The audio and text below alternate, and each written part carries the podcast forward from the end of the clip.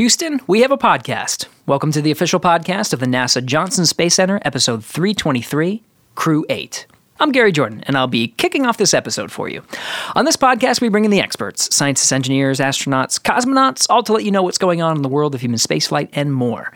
Now, we're bringing on new voices to the podcast, and I'm lucky to have two brand new for this episode. Please welcome Leah Cheshire and Chelsea Bayarte. Thanks, Gary. I'm really excited to join the podcast. Hi, happy to make my debut on the podcast. Awesome. So, Leah, welcome. No stranger to doing some commentary and, and missions and being a voice for several different ways of NASA, but first time on the podcast.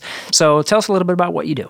Yeah, I'm very excited. I right now work with the Commercial Crew Program as well as the International Space Station, a little bit of Commercial Low Earth Orbit, basically any of the humans in space work that we do. I get to have a hand in that as a public affairs officer. And then, like you mentioned, I've also had the opportunity to cover several events live, whether they are launches or spacewalks, splashdowns, anything in between. So I'm excited to bring that to the podcast and try this new method. Now, as part of the you know, very precious time that we get with all of the astronauts. We get to, of course, have them on this podcast, but we do, we bring them here in the studio and we help to put together these video packages to help tell their story as part of the broadcast. We put it on our web and you got to be a part of that too. So you got to have a lot of time with each of these crew members. You got to interview three of them for this podcast. How was that experience? That was really special because, like I mentioned, I've covered these before and I've never had the personal time that I've gotten to have with the crew members through the podcast, through the uh, videos that we recorded. So getting to sit down and know them a little bit better before we launch into their mission coming up. Uh, I think it'll make the mission even more special, just just getting that one-on-one time. Very good. Well, good to have you, Leah. And welcome, Chelsea. No stranger to working with astronauts based on your role, right? That's right. So I'm a public affairs specialist here at NASA's Johnson Space Center, and I'm fortunate enough to get to work with the astronaut corps. So I get to know them a little bit, and I'm super excited to introduce you all to Jeanette. Yeah, you got to spend some, just like Leah did with three astronauts, you get to spend some quality time with Jeanette Epps. Wonderful person to know. How was your experience? That's right. We had a really good conversation about her life before NASA and a little bit about her upcoming mission. So I can't wait to show it to you guys. Well, thank you both for being in the studio and taking the time to spend so much time with the astronauts. The stories they tell and the things they share are awesome. So why don't we get right into it? Leah, take it away. You got it. NASA's Commercial Crew Program is keyed up for its next mission, sending three NASA astronauts and one Roscosmos cosmonaut on the eighth crew rotation mission to the International Space Station. Three of these four crew members are well-trained, first-time flyers, while one is no stranger to the microgravity environment and the International Space Station. We sat down with NASA astronaut and Crew eight commander Matthew Dominick, pilot Mike Barratt, and mission specialist Jeanette Epps, plus Roscosmos cosmonaut and mission specialist Alexander Grebenkin, learning about their training, expectations for first space flights and a return to space, and plans once they join their colleagues on the orbiting laboratory. From the spacefarers themselves, this is Crew eight.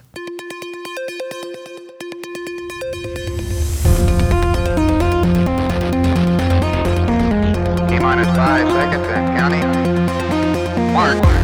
Mission start. D zero. Launch commit light circle. There she goes. Houston, we have a podcast. Matthew Dominick and Doctor Mike Barratt sat down together for their interview, and it became immediately clear this is a dynamic duo. This will be the first spaceflight for Dominick, who became a NASA astronaut candidate in two thousand seventeen and is the commander for Crew eight. He is from Wheat Ridge, Colorado, and earned a bachelor's degree in electrical engineering from the University of San Diego, California, and a master's in systems engineering from the Naval Postgraduate School in Monterey, California. He is an active-duty U S Navy astronaut. He graduated from the U S Naval Test Pilot School in Patuxent River, Maryland, and then served as a test pilot, specializing in testing landing on and catapult launches from U S Navy aircraft carriers. This will be Barratt's third trip to the space station, and he will serve as pilot for Crew eight. In two thousand nine, Barratt served as a flight engineer for Expeditions nineteen and twenty and performed two spacewalks. He flew aboard the Space Shuttle Discovery in two thousand eleven on S T S one thirty-three, which delivered the permanent multipurpose module and fourth Express Logistics Carrier. He has spent a total of two hundred twelve days in space. Born in Vancouver, Washington, he considers Camas, Washington to be his hometown. Barratt earned a bachelor's in zoology from the University of Washington, Seattle, and a doctor of medicine from Northwestern University in Chicago, Illinois. He completed residencies in internal medicine at Northwestern and aerospace medicine, along with a master's degree at Wright State University in Dayton, Ohio. After nine years as a NASA flight surgeon and project physician, Barratt joined the astronaut corps in two thousand. Here's our interview with the commander and pilot of Crew eight. All right. Well, I've got here with me Matt Dominick and Mike Barratt, two of the Crew eight members uh, heading to the International Space Station. And I just want to know a little bit more about each of you, each of your roles. Um, so we will start with Matt. You're the you're the commander. What's that mean? Um, you know, what are you going to be doing on this mission? Wow, we're straight into the deep questions first. Yep. Uh, what are we doing on this mission? Uh, four of us uh, on Crew eight. We're going to launch safely to the space station, uh, and once we get there, and after we dock, we're going to. We're going to do maintenance, right? We're going to fix things inside the space station. We're going to fix things outside the space station. And then uh, in our time in between that, we'll conduct science at uh, from scientists and uh, f- doctors from around the world. From whatever they send up to us, we'll go execute that. We'll do that for about six months, and then we'll come home safely on the Dragon to a splashdown. All right. Mike, what about you? Well, I'm going to do what he said. Uh, so, you know, the focus of our flight is is really the work we're going to do on the International Space Station and the Dragon spacecraft, Crew eight. Um, that is our commute to work and our commute back from work. Uh, but it is the most exciting, most dangerous commute you can possibly do. The energies involved in getting off the planet and getting to low Earth orbit uh, to do that work are, are pretty formidable. And so um, you can never take a, a ride to space lightly. It's interesting uh, and and very exciting, actually, to fly a next-generation spacecraft. I've flown the Soyuz and the Space Shuttle, and this is totally new, totally different, and I'm really looking forward to riding it. And uh, mainly, mainly my job on the Dragon will be to back up Matt as the commander. So when you got assigned to Crew eight, can you tell me what that was like? You know, when, when you find out that you're going to space, you're flying Dragon, uh, you're going to spend six months approximately on the International Space Station, and then you find out who's going with you. What were your first impressions of each other? Had you worked together before? What was that like? Uh, we had not had really worked together yet before. Not really, yeah. Um, we had shared an office at one point. Um, but the, the, the value of this office is is so many things, but I think on the highest list is the the intellectual diversity, right? And when you're faced with tough problems, having a wide breadth of experience from widely different backgrounds, and and the, you know, that way you guys can you can approach problems in new ways because you'll have different perspectives. And so, working with Mike has been amazing because he has encyclopedic knowledge of human space physiology, right, and lots of experience. And I have uh, self-admitted like academic curiosity about a lot of things outside of my background. So it's awesome being able to ask Mike super crazy questions about things that are way outside of my experience level and getting answers, you know, like to use the internet term E L I five, which means explain it like I'm five. Mike is really good at explaining it like I'm five or something I have no experience in and then have some understanding. So obviously, you know, you also asked the question about reaction, right? I remember I remember just getting, having the phone call and just sitting on the edge of the bathtub in my bathroom for like twenty minutes and just staring and go, oh boy, wow, this is really happening. Okay, here we go. uh, well, uh, let me back up a little bit uh, for Matt to say that he has intellectual curiosity beyond his normal work uh, requirements is a vast understatement. He is ag- aggressive and uh, absolutely fueled, hyper-fueled by curiosity. Uh, which is one of the things that really brings us together, frankly, as as an office. Uh, it is a a group of very curious people uh, who love to learn and who are always learning and kind of thrive on that. Uh, Matt is like that in hyperdrive, which is really quite wonderful. And he sees things that, that others don't and asks questions that others don't think about. And that's really been quite wonderful. I think, uh, as Matt said, we really didn't know each other that well. I think I had flown in your T thirty-eight backseat a few times. Um, and uh, I remember sharing an office, but I think I was in the back of the office behind a bookcase uh, trying to try to get work done. And uh, Matt was up there having amazing conversations with all sorts of thought leaders out there uh, on the internet and various other places. Um, but when you get assigned to a crew together, that is a forcing function. It, it brings these diverse personalities and thoughts together in a way that absolutely nothing else does. And so when you come together as a crew, first of all, you unite, unite around a common mission, but you also spend time in conditions that suck together. So we have been hypoxic, that's low oxygen together. We've been overheated together. We've been high carbon dioxide environments together. Um, we've been totally fatigued because we spent a lot of time on, on jets doing international flights together. Uh, and we fly together a lot in uh, the T thirty-eight aircraft, which is a, an amazing platform for building those communication skills. Uh, and uh, since Matt and I have been training together for several months, we added Jeanette Epps and, and Sasha Grebenkin, who are about as different from us as you could possibly imagine. And um, again, that forcing function has brought us together to find each other's strengths and capitalize on those. So nothing quite like being assigned to a spacecraft by NASA to to come together as a family. Yeah, I was going to ask a little bit more about that. So we've talked about, you know, your impressions of each other and how you work well together and the things that you bring to the table. I'd love to hear more about Jeanette and Alexander. I think um, it, it's they're very interesting and very different personalities. Jeanette is probably the epitome of grittiness and determination. She's a very strong woman, and uh, she sees things differently than I do and differently than, than Matt does. Uh, she is what I would call human glue. She really seeks out the, the humanity in every person that uh, she comes in contact with. And when she's, after the first meeting, she has a good relationship with them. And I think she'll be a big part of our crew togetherness in that. And um, she's definitely shows a lot of endurance in, in what she does, whether that's handling all the travel we talked about or helping people get their spacesuits on in case the Dragon catches fire. We've seen all of that. Sasha um, Uh, is about uh, Matt's age, I think, and probably has a similar rabid curiosity. It's been interesting to watch these two come together. There's a bit of a language barrier between them, and uh, watching that being overcome as they share their common interests is, is quite amazing. Sasha is crazy strong. Um, he's, I, I would almost say, a world-class athlete, bodybuilder. Um, There is uh, physically probably nothing he can't do, and, and we definitely make use of that uh, periodically. But uh, he's also very warm and friendly, a man of infinitely great humor. And uh, we've seen that uh, in many places, whether we're traveling on the road or just uh, all of us gathering together. Um, definitely someone you can count on and someone we're really looking forward to flying with. So this is your first flight. This will be your third flight, Mike, mm. uh, but your first, Matt. So can you tell me a little bit about the anticipation you have for launch? What's it mean to be selected as commander on your first space flight? Just that excitement. What's that like? Oh, man, there's a lot going on there. I mean, how long do we have? An hour? Two hours? the uh, uh, first space flight, it, you know, I think you just, when the first time you go do something, you aren't as efficient at, at preparing for it. So you don't know exactly what to prepare for, so you have to prepare for everything, uh, which is also exciting for me because I just get to go down rabbit hole after rabbit hole, and sometimes it's it's just awesome. I'll call Mike, Mike, Mike, do I need to know this? Is this something that's valuable? Uh, and he's like, no, you're good. You're you're at an appropriate level, or no, this is something that's really important. And so having Mike here, who has a diversity of experience and background at NASA, n- not just as an astronaut but as a, a flight surgeon, is super helpful as I prepare for my first space flight.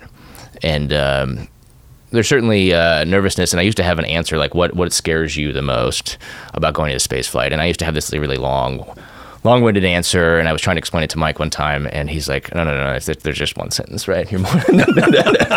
It's just much easier to say you're more afraid of messing up than blowing up. So, right, I was like, oh, yeah, that's it. That actually captures it. You know, a lot of people are like, hey, are you afraid to launch your first flight, these things, but really you have this um, immense sense of responsibility to give back, right? You've been, there are thousands and thousands of people who have the skill set to do this job. Um, you got the lottery ticket. I got the lottery ticket to go do it.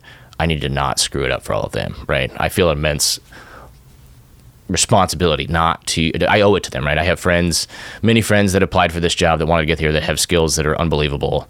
They don't get to be here, right? It just didn't work out. And so I owe it to them to go do a good job, right? And that's, that's, That's part of the commandership. That's part of first space flight. It's just an immense sense of responsibility to go do the job that you've been asked to do. And so while you're doing your job for the first time going to space, this will be your third space flight. And, you know, Matt talked a little bit about how you have told him what's the most important things to learn and, you know, what doesn't need to be focused on as much.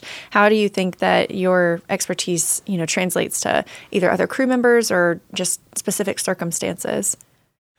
Well, uh, first of all, I would say I've actually seen, I think, thirty-five other people in space besides myself over my missions because of crew exchanges and visiting vehicles. And um, I, I think the, the transition of a person from a terrestrial creature to a space creature is, is really amazing. And going through that yourself a couple times, it's it's very, very cool. Um, there's there's a lot that kind of shocks your body, but then you realize you can handle it and, and you become kind of a space creature, and it's great. Once you've done that a couple of times, the, the really big pleasure is to watch others go through it for their first time, frankly. And everybody's experience is a little bit different. And I'm always careful about that. My experience is my experience, but I'm nothing if not a naturalist with a notebook. And as I've looked at everybody, I've tried to do that systematically and kind of figure out the distribution of people's responses as well. I've already made predictions on my three crewmates about how they're going to do and how they're going to handle this uh, transition from a physiologic standpoint. I'm not sharing that with them. um, but the the mental uh transition, when you all of a sudden are in zero gravity and things are floating, your body's starting to change big time, and soon you'll see your home planet from space. It's this awe-filled moment that accompanies this big physiologic change that's going on. Uh, I cannot wait to watch my crewmates go through that. One of the things I'm looking forward to most. I'm excited to be, to be watched. I'm imagining when he says naturalist with a notebook, I'm imagining Mike in a in a Jane Goodall form, and, I, and I'm the I'm the chimpanzee being observed, and I'm, he's meticulously sitting off in the woods, or in this case, node two or node one, hiding, making notes, and I'm proud to be a part of that. Yeah, I've worked hard to win his trust. You know? You'll be peering into the cupola as Matt floats around. I can't wait. Just hiding behind a C T P. So you talked about predictions that you've made for your crew members and how they will fly in space. I have some questions. These are kind of just rapid fire questions. I would love to know who you think is most likely to do a few things. Um, hmm. So I want answers from both of you. The first is, who is most likely to exercise more than required? Sasha. Sasha. Yeah. Next. Who is most likely to drink the most coffee? Mike. Me. Mike, for sure. Wow. Okay, we're two for two. I'm from Seattle area, so you know. Oh, this is this is blind, like three, two, one, shoot uh, with rock, okay. Paper, scissors. Is that what we're shooting here? You're, you're doing pretty good. Oh. Who is most likely to spend the most time in the cupola? Boy, that's a toss-up in a way. I'm probably going to say Mike, and he's going to say me. Or I don't yeah, know. Yeah, I, I think. I mean, the cupola is a is a magnet. Yeah. Um, the times you're not in the cupola is because you have to be doing something else, and so. Um, We distribute the doing something else amongst all the people. So that's a hard That's, that's a hard, hard one. one. There's, yeah. a, there's a, probably a big draw. There's many times when all all the crew would gather in the cupola because we're going over something amazing, whether it was the pyramids or a, a, the eye of a hurricane or something like that. And so um, that's probably the most difficult question you got on there. Mike Mike likes to say that he's, you know, going to be observing us, but he also knows that I'm observing him frequently. and uh, Or maybe he doesn't, now he does. Uh, but... Uh, You know, I, I look at a picture of the cupola, right, and I go, oh, that's cool, right, and that looks cool. I'd like to go look at that. But um, Mike has a very different physiological response when he sees that on a wall. Like, his eyes light up much more than, so, like, somebody who's been there that remembers it. Like, there's definitely an emotion attached to it when I see Mike see a picture of the cupola. Like, it's it's noticeable. Yeah, that, that'll be you pretty soon. Right. But what are you most excited to see from the cupola? Uh... I don't know. I just want to take it all in. You know, I don't. I don't know what's out there, and that's what excites me, right? You know, a specific thing. I don't think it is. I just want to. It's more of the experience, right? It's um, some folks were going to a rocket launch recently, specifically my parents, uh, and uh, and my brother was going to go just to kind of. They wanted to watch a launch um, before before they went and saw our launch, and. Uh, I told him, I said, hey, you're going to go there, and you'll be in the stands, and lots of people are going to have their phones out taking pictures and video. That's great. But there are lots of cameras out there that are going to capture it way better than your cameras are going to capture it. Just live in the moment. Feel like the crackle and feel the sound coming off your body. Just be in the moment, right? And I said, I think maybe there's like one picture or photo you can take, and that's like maybe a quick selfie with the rocket in the background, but really just focus on being there. And uh, like for me, I remember watching, you know, my first rocket launch was watching... Um, Crew two uh, launch, and then you know, and then uh, I saw the Artemis launch, right? And those are like ingrained in my. I can close my eyes and still see that launch and feel that launch because it was focusing on do it. So I think the same thing will be true for me in the cupola. Is like, hey, I, I'm going to probably take a lot of pictures, right? I'll be up there a while, but really just taking in that moment so it's it's felt. Wow, that's a great explanation. I have some more quick questions. Gotta bring them on. Translation, your answers are too long. No, I loved it. I loved it. Well, that it. was a speed bump question. Huh, for that sure. was that was really actually great um, advice, too, for anybody that ever goes to see a rocket launch. That, you know, there are so many amazing photographers out there, and, yeah. you know, I think they'd be happy for you to save their photo as your wallpaper. Right. So you just take it in. Just yeah. take it in. We got pros out there. Right. I am not. I am not either. Um, so who's most likely to decorate their crew quarters? Probably Jeanette. Yeah, I would I would agree. I would agree. Okay. How about most likely to record the most videos? Matt. I don't have a plan. You have a plan, but I, I'll, I'll accept that. Okay. How about, wait, what's your plan? Well, my, my hope is to make some uh, space medical educational videos. Okay. Um, there's a lot of didactics, and I've been involved in teaching for many, many years, and it's just um, much more effective, visceral, if you can show something in zero gravity. Here's here's what my waist was before I flew. Here's what it is now. This is my standing height before I flew. Here's what it is now. Your body changes. And so, yeah. That's, that's interesting. Yeah, yeah, I can't wait to watch those. That'll be, that'll be really useful. Um, how about who's going to be the most active on social media? I don't know. Not me. Not me. Not me. You're a big Reddit fan, though, right? I, I do enjoy reading Reddit. There's reading. A, reading Reddit. And, you know, there are some odd parts of Reddit. Oh, yeah. But there are, um, if you find the right subreddits that are filtered, some really cool people hang out in there, and you can learn a lot. And that was more true, I'd say, three, four, five, six years ago. Some of that has moved to other platforms now where you can go log into the right server and just hang out with really sharp. I remember maybe ten years ago when I was studying machine learning, you could go in there and you like the world's experts in machine learning at the time, like the, from the top universities, we hang out having a chat, and you could join in and just learn so much. Um, sorry, that's way off what you're going for. And so that's that's more of the, you know, that's less social and more just intellectual exchanges that occur on the internet, and where to find those little niches. They're hard to find. Some people are good at finding them. I actually have friends who point them to me because I can't find them. Wow. Yeah. That's very interesting. Um, I think I already know the answer to this one, but who's most likely to make a gourmet meal using food on the space station? Yeah, probably me. Mike. You can't see, yep. but Matt was pointing. Oh, yeah. This is a podcast. My right hand is pointing at Mike. We'll, we'll make our attempts with the material that we have. Was that who you thought the answer was? Yes. Okay. Yes. Mike was telling me all about how um, he makes good food in austere places. We might have digressed a little bit into the food world. Mike, Mike, and I both like cooking. Yeah, that he told is absolutely me. Right. He told me you're you're getting pretty good at it too. What's yeah. your favorite thing to make? I'm more on the technical side. So Mike, Mike is very uh, Mike, Mike, you know, touches touches it and feels it and looks at it and smells it, and he uses his senses. Like, he's very analog, uh, and it's, it's just very primitive. Yeah, primitive. it's but it but it works, right? It works for Mike, and he crushes it at cooking. I am very much on the scientific side. I'm like. I you know I built my own sensors, and I built my own like devices to cook food for you know like ten years ago or so, to because I wanted the data, I wanted to track it. I have predictions. I can tell, like, if I'm doing like a twelve hour cook on something like that, I can modify the temperature so that it reaches the correct temperature at the correct cook time to serve at the appropriate time. It's a little excessive, uh, but I'm on the like sensors and digital side, and Mike's on the analog side, and when the two worlds meet, we can we can crush it. Wow. Okay. I'm seeing potential for some food videos as yeah. well.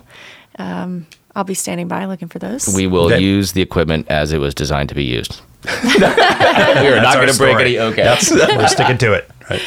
So let's talk a little bit about family. I know you both have families, both have kids. How do you prepare families for launch day and, you know, for being away? Well, I'll do a short answer. Um, for Matt, it's his first time, so there's there's probably a little more apprehension. But I've already done this a couple times, and um, with a large family, I've five children, three grandchildren. Um, the the kids have been through this before. We we understand the agreements, and everybody kind of knows why we're doing this, that we think the benefits are worth whatever risk there is in there. Uh, my wife has the patience of a saint, and um, I know that she's going to do totally fine during this. And so we're we're very pragmatic this time around. It's like, huh, going to space again. Uh, make sure you can talk to your grandkids' kindergarten class. Okay, box checked, and off we go. Wow. So now everyone's looking forward to it, make no mistake. But having been through it a, a couple of times already, we're we're very practical. Wow, that's amazing. Matt, what about you? Uh, for me, I think my wife is very strong and independent, uh, and she's used to it. Uh, I used to go on deployments six months, five months at a time with the Navy and would disappear. And then that was also true when our kids were very young. So, you know, one, two, three, four kind of age range. And they were just kind of too young to really like comprehend like dad's gone for a week versus dad's gone for three months. And so we were doing that when we were deployed overseas. Uh, but now they're older, you know, ten and seven. And so now like when we do trips, it's a little bit harder on them. So that, you know, thinking of ways to keep in touch with them from the space station, we have, I mean, we are the satellite. So digital communication is a little bit easier than most people think. And we're really not that far away. We're just going really fast. Um, so keeping in touch with them will be interesting, right? Especially when face-to-face communication is a little bit easier at that age, right? As opposed to like digital communication or phone calls. Um, But, you know, we prepare for it. We talk about it. We're kind of training for it right now as we travel, right? I'll, we'll disappear for a month on training, either, you know, either Russia or Europe or Japan, kind of back to back. So they, they get some kind of warm-ups for that, and we get to practice. Yeah, that's exciting. I mean, I, I can only imagine what it's like having your dad go to space and send you pictures of home. Yeah, I think it'll be fascinating for them. I mean, the schools, their school's already contacted me through my daughter, like, hey, we need you to do the STEM event on this date. Could you call us live from the space station? The answer is yes. No. Uh, I mean, yes. uh, okay, I think that we are actually about to wrap it up. So is there anything else you guys want to share before you go on your mission? Well, we got six months before we go on our mission. So well, this comes out the week be, before you launch. You can yeah. comment no further between now and launch. Yeah, nothing's going to happen between now and then. Well, I, you know, I, just from my standpoint, uh, it'll be thirteen years uh, since my last space flight, and I just cannot wait to get back there. And um, so I'm I'm very lucky and feel very honored to be able to give be given that chance. Matt, super excited to go to space with this crew. This is going to be a good time. Well, Godspeed to both of you. Thank you so much for coming here. We're really excited. Go Crew eight. Thank you much. Thank you. Next up is Jeanette Epps. This will be Epps' first trip to the space station. She's a mission specialist for Crew eight, and she's from Syracuse, New York, and earned a bachelor's in physics from Le Moyne College in Syracuse, and a master's in science, and a doctorate in aerospace engineering from the University of Maryland, College Park. Prior to joining NASA, she worked at Ford Motor Company and the Central Intelligence Agency. Yes, the C I A. She was selected as an astronaut in July two thousand nine and has served on the Generic Joint Operations Panel working on space station crew efficiency, as a crew support astronaut for two expeditions, and as lead capsule communicator in the Mission Control Center at NASA's Johnson Space Center in Houston. Epps previously was assigned to NASA's Boeing Starliner one mission. NASA reassigned Epps to allow Boeing time to complete development of Starliner while also continuing plans for astronauts to gain spaceflight experience for future mission needs. Here is our chat with Jeanette. NASA astronaut Jeanette Epps, thank you so much for being on the podcast with us here today. Well, thanks for having me, Chelsea. So, Jeanette, we really want to get to know you and your crew in this podcast episode today. So, can I ask you some questions about them? Of course. So these are going to be a kind of a game of who is the most likely to. I gotcha. Okay. And if you've got any that you want to throw out as well, let us know. You ready? I'm ready. Okay. So who do you think is the most likely to oversleep on a duty day aboard the space station? Maybe Sasha. Who is more likely to exercise more than required? Definitely Sasha. The Hulk, I hear. The Hulk, yes. Who's the most likely to drink the most coffee? Mike Barratt. And who's the most likely to spend the most time in the cupola? Oh, that's going to be a tough one because I think all four of us will spend a lot of time in the cupola. We can't wait to see pictures. So who is the most likely to decorate their crew quarters the best?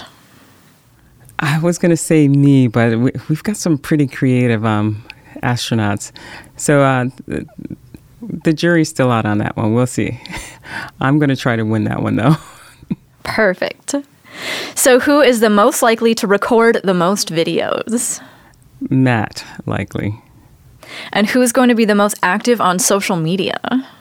Ooh, I don't think any of us are going to be that active, but if I had to guess, it will likely be Sasha and then me.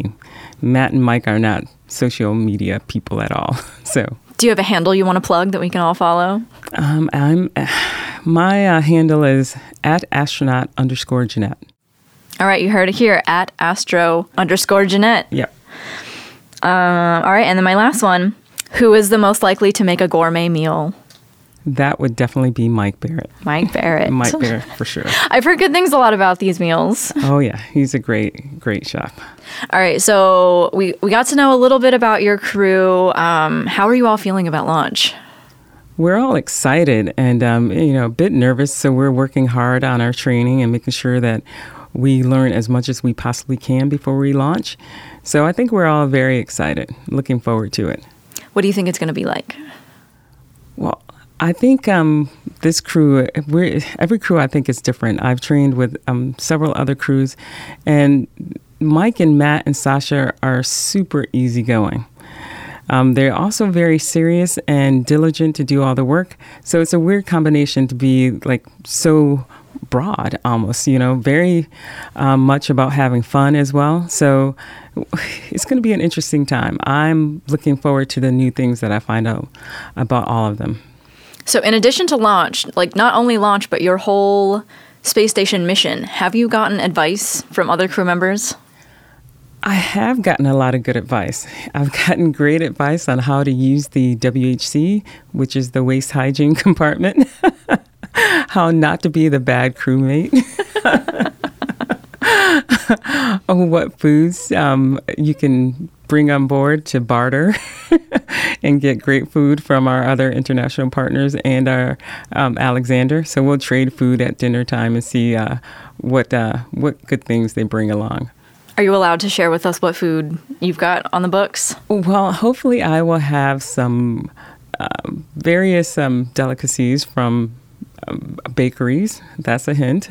Um, maybe even from... Uh, You know, it's to certain types of summer sausage and cheeses that we can get. So we'll see what we end up getting. Mm, cool. Yeah. Um, so, okay, so your mission overall, um, what are your personal objectives for the Crew eight mission? Well, my personal ob- um, goals are to, number one, take care of the space station. Um, it's an old flying laboratory that is amazing and likely can go for another twenty years if we maintain it properly. So maintaining the International Space Station is a big thing for me. But also, you know, that's kind of like the work part of it. But the other part is to inspire the next generation. That's part of our job.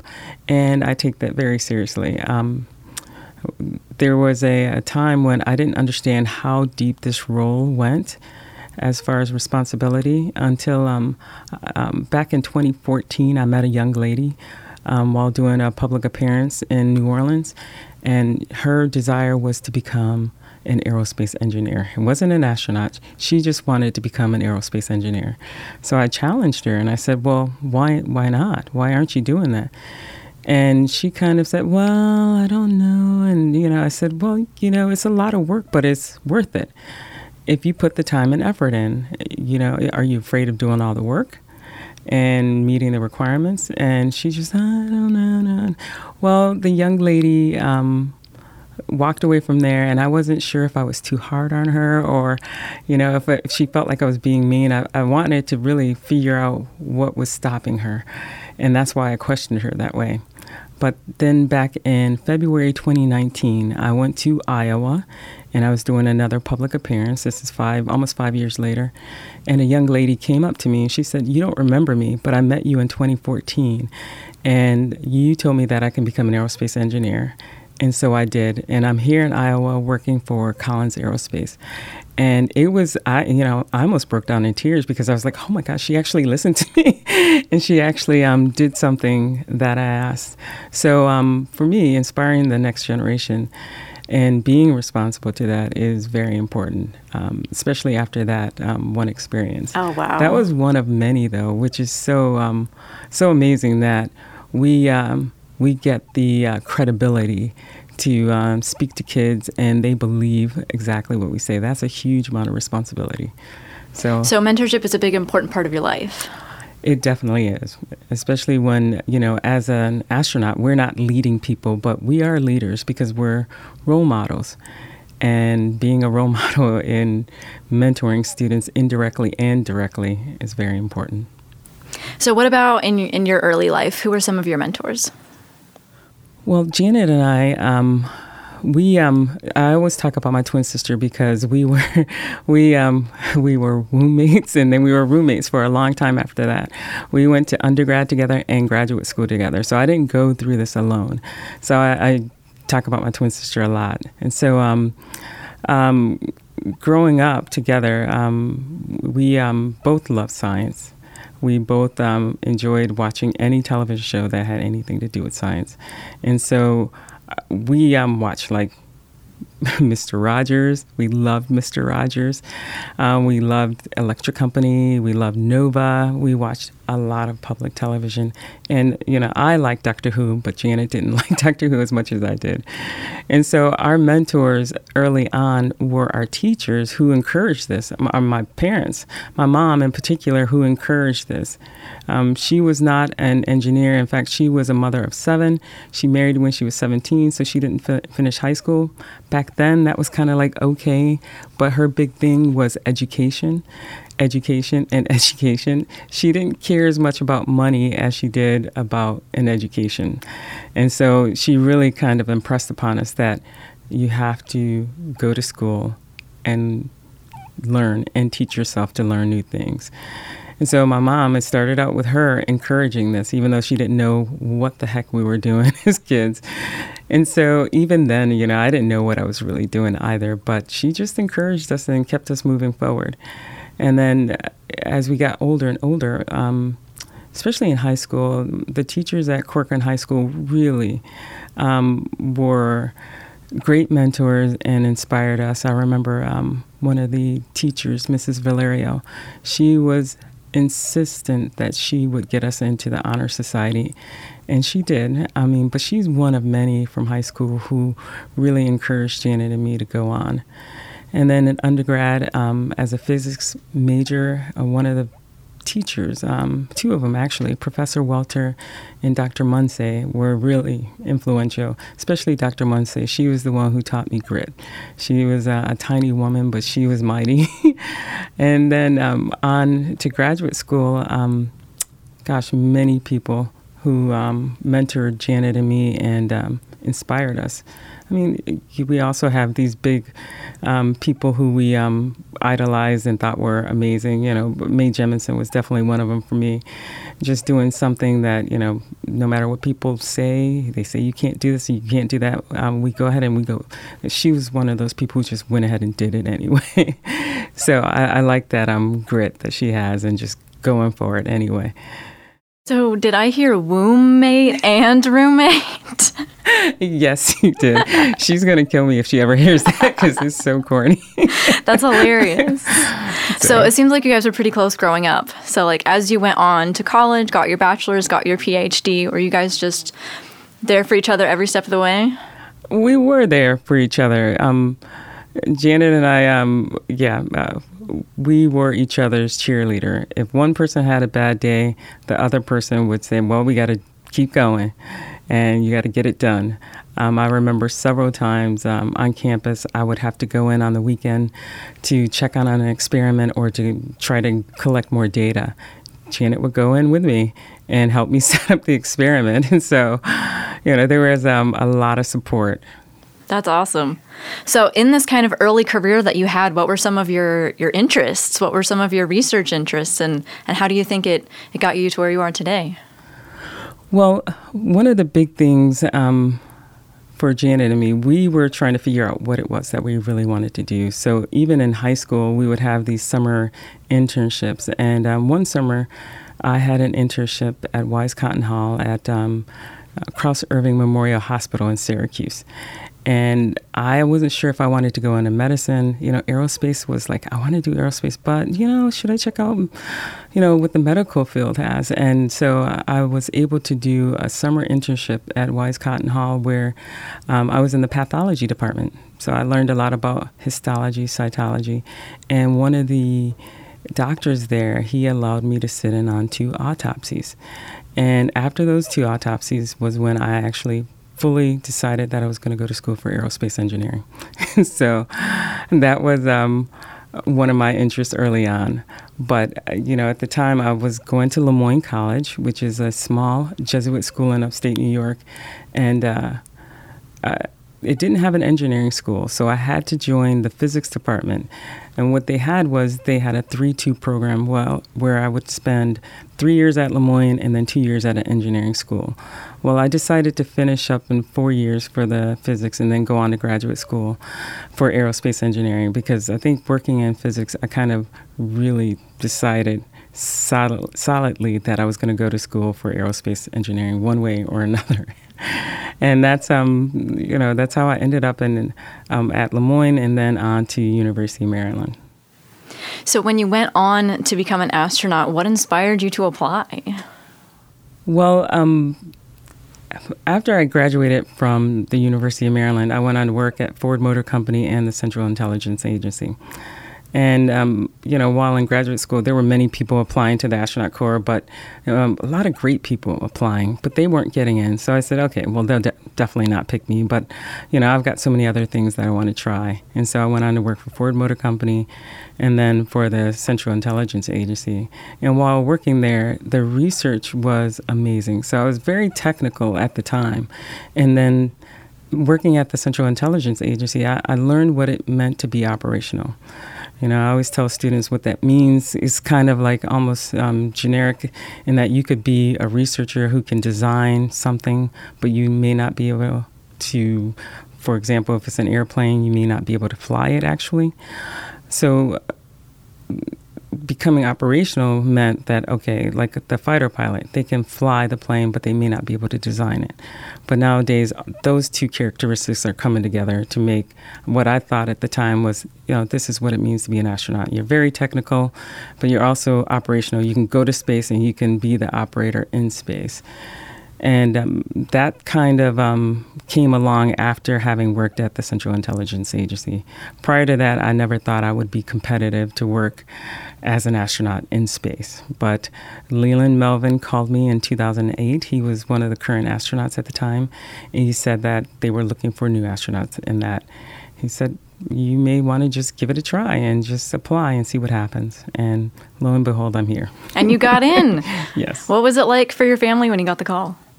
Well, when I got the call, um, it was um, my family was elated. My mom was the surprise because she never liked the things, dangerous things that she thought I was doing. She wanted for me to always stay safe. So her big thing was, you know, going out doing these dangerous things was not good. But when she found out that I got selected, um, her words were, I'm very happy for you. This is what you've always wanted. So I was pretty happy about that. Is that something that you've just carried with you to this day? I have because, um, well, you know, p- part of my story also is that, you know, five days after I was selected, my mom passed away. But she knew before she passed away, which was, she was absolutely elated that I got in. So, oh my gosh, that yeah. has to be so important. It was important at the time. I don't know if um, if she had said something else, I don't know what I would have done. But yeah, yeah she was elated. Oh, so. Wow. So going to today, you're you're training to go to the International Space Station. What has that been like? What does it mean to be training for a space mission? Well, you start training as soon as you get to NASA. But um, while you're waiting for a mission, you're doing all these analog missions and things like that to get to an assignment. And once you're assigned, it is um, it's amazing because you, uh, well, I ended up doing things like going over to Russia and actually training in Russia, um, going to Hawthorne and learning about the Dragon, um, learning about the Boeing vehicle. So in all these cases, you really are getting deep into the knowledge of what it takes to get to the space station. You have to know the International Space Station systems on board, the environmental control life support system, the electrical power systems. Um, there's so many different systems aboard the I S S that you have to learn and know and understand how to take care of the space station. Um, all of the training is amazing. It's stuff that you cannot do outside of NASA. And for me, it's very unique and very, um, um, you know, interesting to learn the components and the things that you need to make a space station work. And it's every day there's something new, and it's amazing. And they're constantly improving the space station, so it has gone beyond the um, lifespan that they thought it would have. I can see it going for another twenty years. Have you had a, a, a favorite moment or a, or a highlight of your training so far? Oh, gosh, there's so many. Um, um, well, one of my favorite moments was, you know, when I first started training in Star City, you know, I was not sure what that was going to be like because everything's in another language. Everything's just different. And I remember sitting in um, a comms class, and I, I remember looking up and like, how in the world did I get here? And so it was just surreal. And all the training that I've done, um, training in Star City has been was one of the highlights of my career. But also now being assigned to this mission with this crew is definitely becoming a highlight of my entire career. Yeah, talk to me about this crew. Um, how have you guys been getting to know each other? How have you guys been training together? Well, we've been um, training a lot together since um, the beginning of the year. We've gone to California together um, many times. We've gone to Russia, Germany, and Japan quite a bit together. And it's kind of um, a cool thing to kind of like go through this newness together because we're all nervous. And that kind of bonds us. We have a common mission, a common task. And I think um, with any crew, crew um, that's That's how you bond. You go through struggles together, and you, you're successful together. And we've done a lot of emergency procedures. We've done um, emergency procedures for the um, space station as well as for the Dragon itself. And so all of these um, interesting things that we're trying out together for the first time as a crew really helps bonds it bonds us together. Um, Matt with the humor, Mike with the logic, and you know sometimes I feel like I'm I'm along for just I'm just interested in what they're going to say next, seeing what happens next. So it's been a a, a very um, cool time. With so with guys. All of this travel, all of this training that you've been doing, have you guys? Do you have any like funny stories? You guys spend so much time together. Yeah, we we have a ton of funny stories. Um, um, but you know, I think that some of those have to stay with the crew. Sure. I did try to um, develop nicknames for everyone in the crew because, you know, at one point Sasha, you know, he's he's a pretty muscular guy, so we started calling him our Hulk. So if we all had a uh, Marvel comic character, Um, who would we be? And so, um, like, Matt, we named um, Hawkeye because he does look a little bit like Jeremy Renner, right? And then uh, Mike being the doctor, um, so he's got to be Doctor Strange, right? And then who's Jeanette? So um, I guess I kind of took on the name myself as um, like Scarlett Johansson's character. Oh, of course. The Black Widow. She was a little spy. I'm not a spy, but she worked for one of those places, kind of like I did. But so we, we've all kind of given ourselves Marvel comic book names. That's amazing. I wish you guys were going to be over there over Halloween. Uh, you might be. I have to think back. I would I would have loved to have done that. Hopefully we are. If we, we are, hmm, we'll see what we do. Well, we're really excited to follow along with your mission um, through all the holidays, through all of the milestones, through the science, the spacewalks, everything. Uh, Jeanette Epps, thank you so much for joining us. Well, thanks for having me. This was a lot of fun. Last but not least, we have Roscosmos cosmonaut Alexander Grebenkin, also a mission specialist for Crew eight, working with the commander and pilot to monitor the spacecraft during the dynamic launch and re-entry phases of flight. Grebenkin, who graduated from the Irkutsk High Military Aviation School, Irkutsk, Russia, majoring in engineering, maintenance, and repair of aircraft radio navigation systems, also is flying on his first mission. He graduated from Moscow Technical University of Communications and Informatics with a degree in radio communications, broadcasting, and television. Grebenkin sat down with us to chat about what he's looking forward to. Alexander, thank you so much for joining us today. We're really excited to have you on the podcast. Thank you for the invitation. I'm also glad to be here to meet you, and I'm excited to hear your questions. So let's start with how you grew up. Can you tell me about where you were born, what it was like growing up, when you knew that you wanted to be a cosmonaut? I was born and raised in Russia, in Kemerovskaya region. It's in a small city called Mysky in Siberia. And prior to entering elementary school, maybe I was six years old, uh, this is when I got the idea that I wanted to become a cosmonaut. Of course, uh, now in hindsight, I realize this, but I, I do distinctly remember, and my mom also uh, tells me that I came up to her and I said, "Mama, I want to be a cosmonaut," and I was six at that point. So that's the story. Oh, that's so sweet. I love that you knew that from the time you were young. So can you tell me a little bit about your career in school, what it was like uh, to go to school and what you studied? After graduating from high school, I uh, decided to work in aviation, and I entered the Irkutsk Military Aviation Engineering Institute. After I graduated, I served in the military.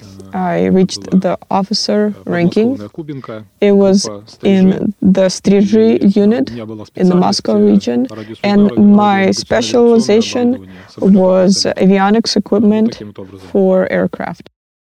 So you always knew that you wanted to be a cosmonaut. What was it like when you were finally selected?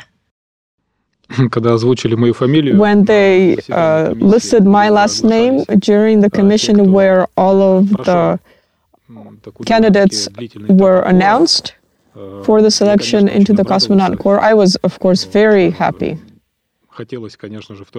I um, wanted to share this news as soon as possible with uh, my friends, with my family, because everyone knew how long the selection process was and how challenging it was, and they knew that I've been dreaming about becoming a cosmonaut all my life, so they were rooting for me, and so the first emotion was joy, and I wanted to share it. Now, after you were selected, you went into some training before you were assigned to this mission. Can you tell us about how your training started out before you knew about this flight? The general training flow is developed in such a way that after they announced those who had been selected, who were in the Cosmonaut Corps now, first of all, those people go through a general spaceflight training. And uh, this involves theoretical training, practical training, uh, learning about the vehicle, the Soyuz vehicle in our case, and learning all the station systems of the Russian segment modules. This uh, stage of training lasts for two years. Behind the theoretical and the practical, practical aspects, we study uh, other elements. Uh, there's also training that has to do with the survival. Uh, if there is an off-nominal landing, for instance, and you have to survive, there's also parachute training. There's uh, medical training, biological training, physical training. There's also special training. Training with uh, using the, the parabolic flight airplane that allows us to feel microgravity, at least for a short period of time, uh, while still being on Earth. So uh, we train in those parabolic flights. And after going through that general flight training, then you really become a cosmonaut. And at that point, you begin training in a specialized group. Uh, again, this is a more thorough training. Uh, we learn the vehicle systems and the station systems more thoroughly. We begin going through simulations and uh, training sessions where we uh, begin working through manual modes, addressing off-nominal situations. And so at this point, Once I arrived here to NASA, to the Johnson Space Center for my first session, this is when I was told from Russia, uh, and also on, on this side, I was told that I will be training for a specific uh, flight, which is Crew eight, and I will be training for uh, Crew Dragon flight. So I learned about it here in the States, actually. That's interesting. It sounds a lot like astronaut training for NASA astronauts. So I, I guess because space really is the same for all of us. um, how did you feel when you found out you would be assigned to the Crew eight flight? Well, any assignment, especially since it's my first flight, it was uh, positively received. Uh, it meant a lot to me because that's what I trained for. This is what I worked for. So it was received well. Uh, I was very uh, pleased to learn that I will have a chance to fly on, uh, on any vehicle, and that it, there was clarity about the fact that I was in fact going to fly. So, I mean, what what else can you say? I was excited, I was thrilled, everything uh, was already planned, and I knew that I was following a plan. When uh, we were about eight months out, even at that point, I realized, wow, just eight months left. Because uh, historically in at NASA and in Russia and Soviet cosmonautics, people train for ten, twelve years, and they wait that long for their first flight. And here, I, I really lucked out. I had this great opportunity uh, to not have to wait that long. So I was pleased, but also I felt a lot of responsibility to train well and to perform uh, my job well and perform it successfully. So it, it's a mixture of feelings, pride and joy, and I still keep thinking about those things. So you mentioned this is your first flight. Have your fellow cosmonauts given you any advice on, on your first flight? Of course, of course, we're always in touch uh, with all of the Cosmonaut Corps members, and even now, as I'm training here in America, uh, we speak very closely. Uh, I gain a lot of recommendations, a lot of insight from Mike Barratt, an experienced flight engineer. Also during training, we learn a lot from him. And it's these things that uh, you wouldn't hear from anyone else, uh, anyone else who hasn't been in space. I'm really glad to uh, gain this insight, and I'm thankful for his generous uh, willingness to share his experience with us, because it's uh, these things that uh, will help me to focus on the science program when I fly. So I'm preparing now to be able to focus on uh, the science when I go there. I really appreciate his uh, insight because it helps me to to prepare well. I love that. That's great. So can you tell me a little bit about your crewmates you'll be flying with on Dragon? Um, I'll start with the commander, Matthew Dominick. Uh, I'm sure you all know him very well. He is a military test pilot. I met him practically during my first trip here. And this is how we met.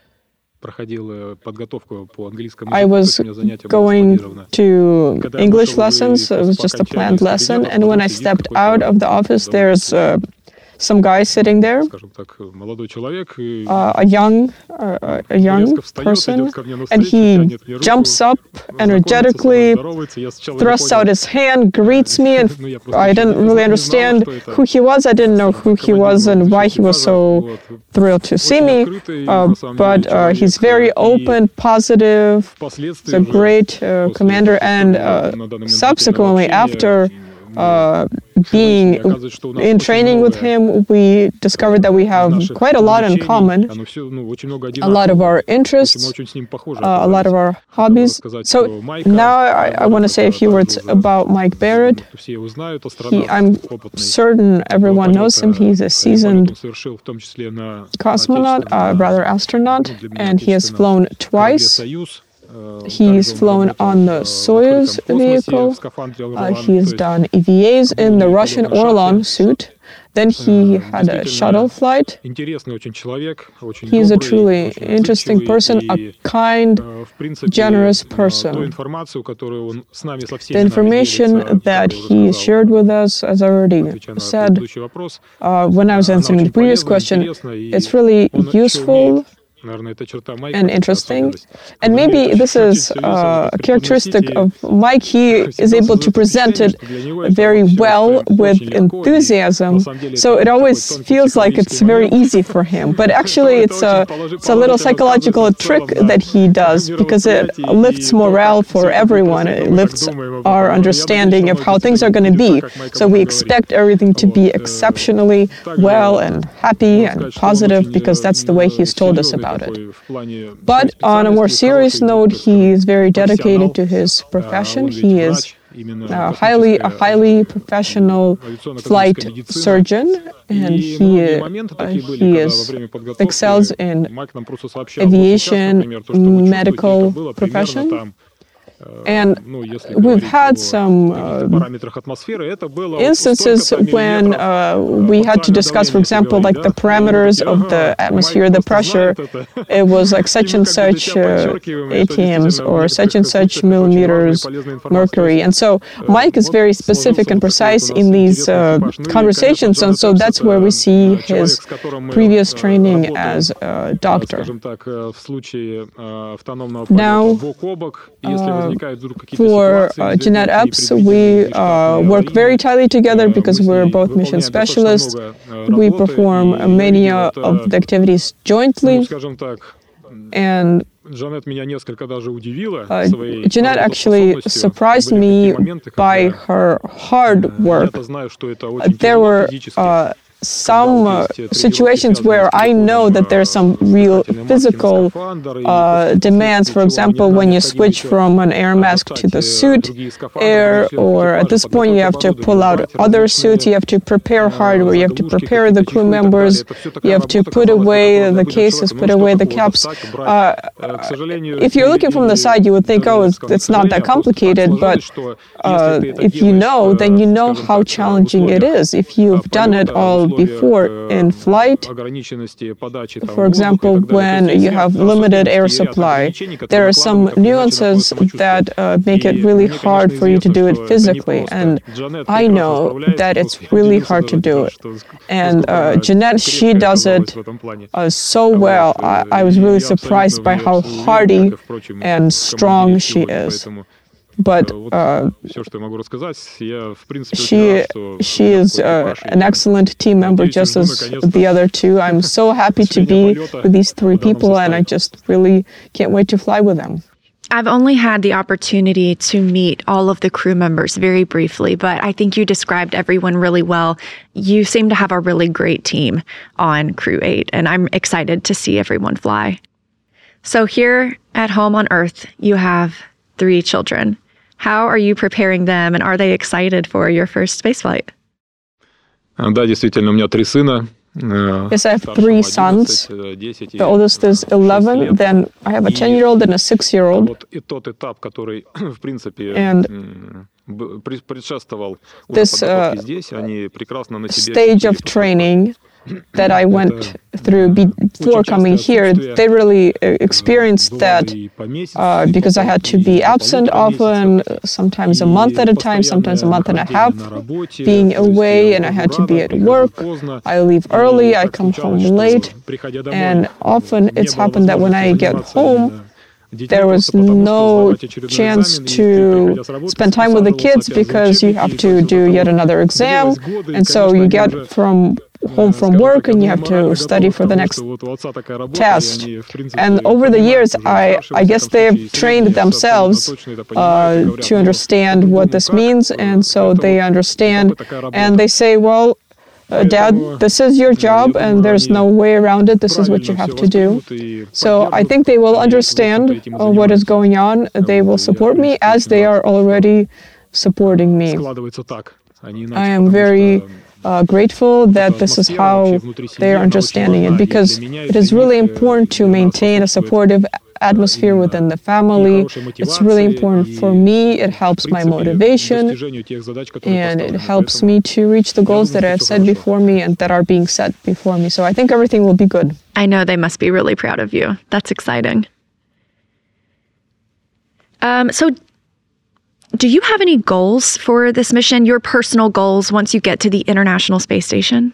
Я пойму, добился ли я успеха. I think I will know that I've been successful in flight only after uh, returning, after the splashdown. Once we splash down, once we see all the representatives of all the organizations that participated in planning the flight and preparing all the work, and when they assess how well uh, we did the job that they planned for us, only then we will be able to know whether we succeeded. And uh, I will know whether I can be proud of what I did or not. I want that affirmation that what I did was what they intended for me. So that will happen only after I return. Absolutely. We have just a little bit of time left, but I thought I would ask you some questions about your crew members. Uh, hopefully they're fun questions. Who do you think will exercise the most?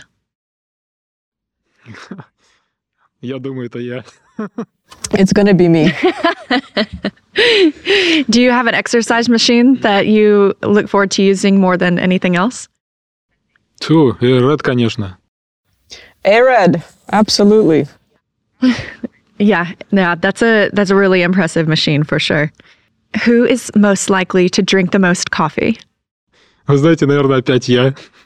Uh, you know, probably me again. Просто так сложилось у нас в экипаже. Я прекрасно знаю, что well, it's actually just this is the way it happened in our crew. Well, we often meet up, and I know that people have different preferences. Mike prefers bikes. Uh, he prefers cycling. Uh, Matthew has his own preferences, Jeanette as well. But if you really uh, look at us, I really... really respect your ARED. It's uh, really something that I spent a lot of time doing prior to coming to the cosmonaut course. So when I met ARED here, I really, uh, we connected right away. And uh, so uh, it's great. It actually inspires me to do physical exercises on board. And regarding coffee, everyone knows that I love cappuccino. I can do three, four cappuccinos a day, large size cappuccinos easily. But I, I think really everyone loves coffee. You're right. Everyone loves coffee. Me too. Uh, so uh, who do you think will spend the most time in the cupola? Hmm. Это интересный вопрос. That's an interesting question. Я думаю, что больше будет времени проводить в куполе тот, у кого больше этого самого свободного времени. The person will spend the most time who has the most free time to spend. That's true. I would definitely spend all of my free time there. Конечно, те возможности, которые открывает по именно обзору. Because whenever there is an opportunity to be in this module, Uh, everyone will jump on those opportunities because it is an exceptional module. And one of the goals that I've set for myself is to look at our beautiful Earth from above. And uh, there is this opportunity through the cupola, so uh, whenever there is free time, I imagine everyone will be edging towards the cupola. Uh, so I think that given the amount of work that we will have, uh, will be very infrequent, because there is a whole slew of activities and we won't have too much free time. Who do you think will take the most pictures and videos? Mm. I think Jeanette or Matthew, one of those two. How about who do you think will be on social media the most? Jeanette, probably, uh, for some reason. Okay, last one. Who do you think will make a gourmet meal using the food on the space station? Mike. Mike Barratt. Or maybe Matthew. I think you're right. Mike was telling us all about how good of a cook he is. So I'm a little jealous of all of the special meals you'll get to try up there with Mike and Matt. He's great at improvising, and he always takes into account all the preferences of everyone invited. So I think he also will come up with something, especially given his previous flight experience. He knows how to put things together, how to do it effectively and easily. And I think Matt, too, will cook up some surprises for us. Oh, in those uh, times that he invited us, he treated us uh, to a lot of different tasty dishes, so I think they will be competing for that role. Maybe by the end of the flight, uh, I may uh, try to put something together as well, uh, especially if there are uh, some new food items that come up on the uh, progress. Maybe I will surprise the crew. Well, we'll be looking forward to seeing what everybody cooks. I hope that you all send down lots of pictures and videos. Maybe you could do some food reviews. We'll keep an eye out for it. Absolutely. So when we wish someone to have a good mission in English, we say Godspeed. It's kind of, you know, good luck, have a safe flight. Do you have a saying in Russian? В добрый путь. Well, we wish you all the best, but basically Godspeed. And actually we do say with God, or God be with you, Godspeed. I like that. Very good to know. Well, Godspeed, and how do you say it? С Богом. С Богом. Thank you so much for being here today. We really appreciate it. Спасибо вам. Очень рад познакомиться. Thank you. Also, it was a pleasure to meet you and to answer the questions. It was a good time. Invite me, I'll be glad to come again. Thank you. Houston, go ahead. Stop of the space shuttle. Roger, zero G, and I feel fine. Shuttle has cleared the tower. It came in peace for all mankind. It's actually a huge honor to break a record like this. Not because they are easy, but because they are hard. Never used to. Welcome to space. Thanks for sticking around. I hope you learned something today. Check NASA's website for the latest schedule and to find out how you can watch the launch of these four crew members live on NASA T V and different streaming services. You can also find us on nasa.gov slash podcasts and on the Johnson Space Center social media pages, including Facebook, X, and Instagram. Use Ask NASA on your favorite platform to submit your idea, and make sure to mention It's for Houston, We Have a Podcast. These interviews were recorded in the summer and fall of twenty twenty-three. Thanks to Will Flato, Dane Turner, Gary Jordan, Abby Graff, Jaden Jennings, and Dominique Crespo for their work on the podcast. Thanks for Chelsea Bayarte and her interview with Jeanette, and as well as the astronaut schedulers for helping to secure the chats.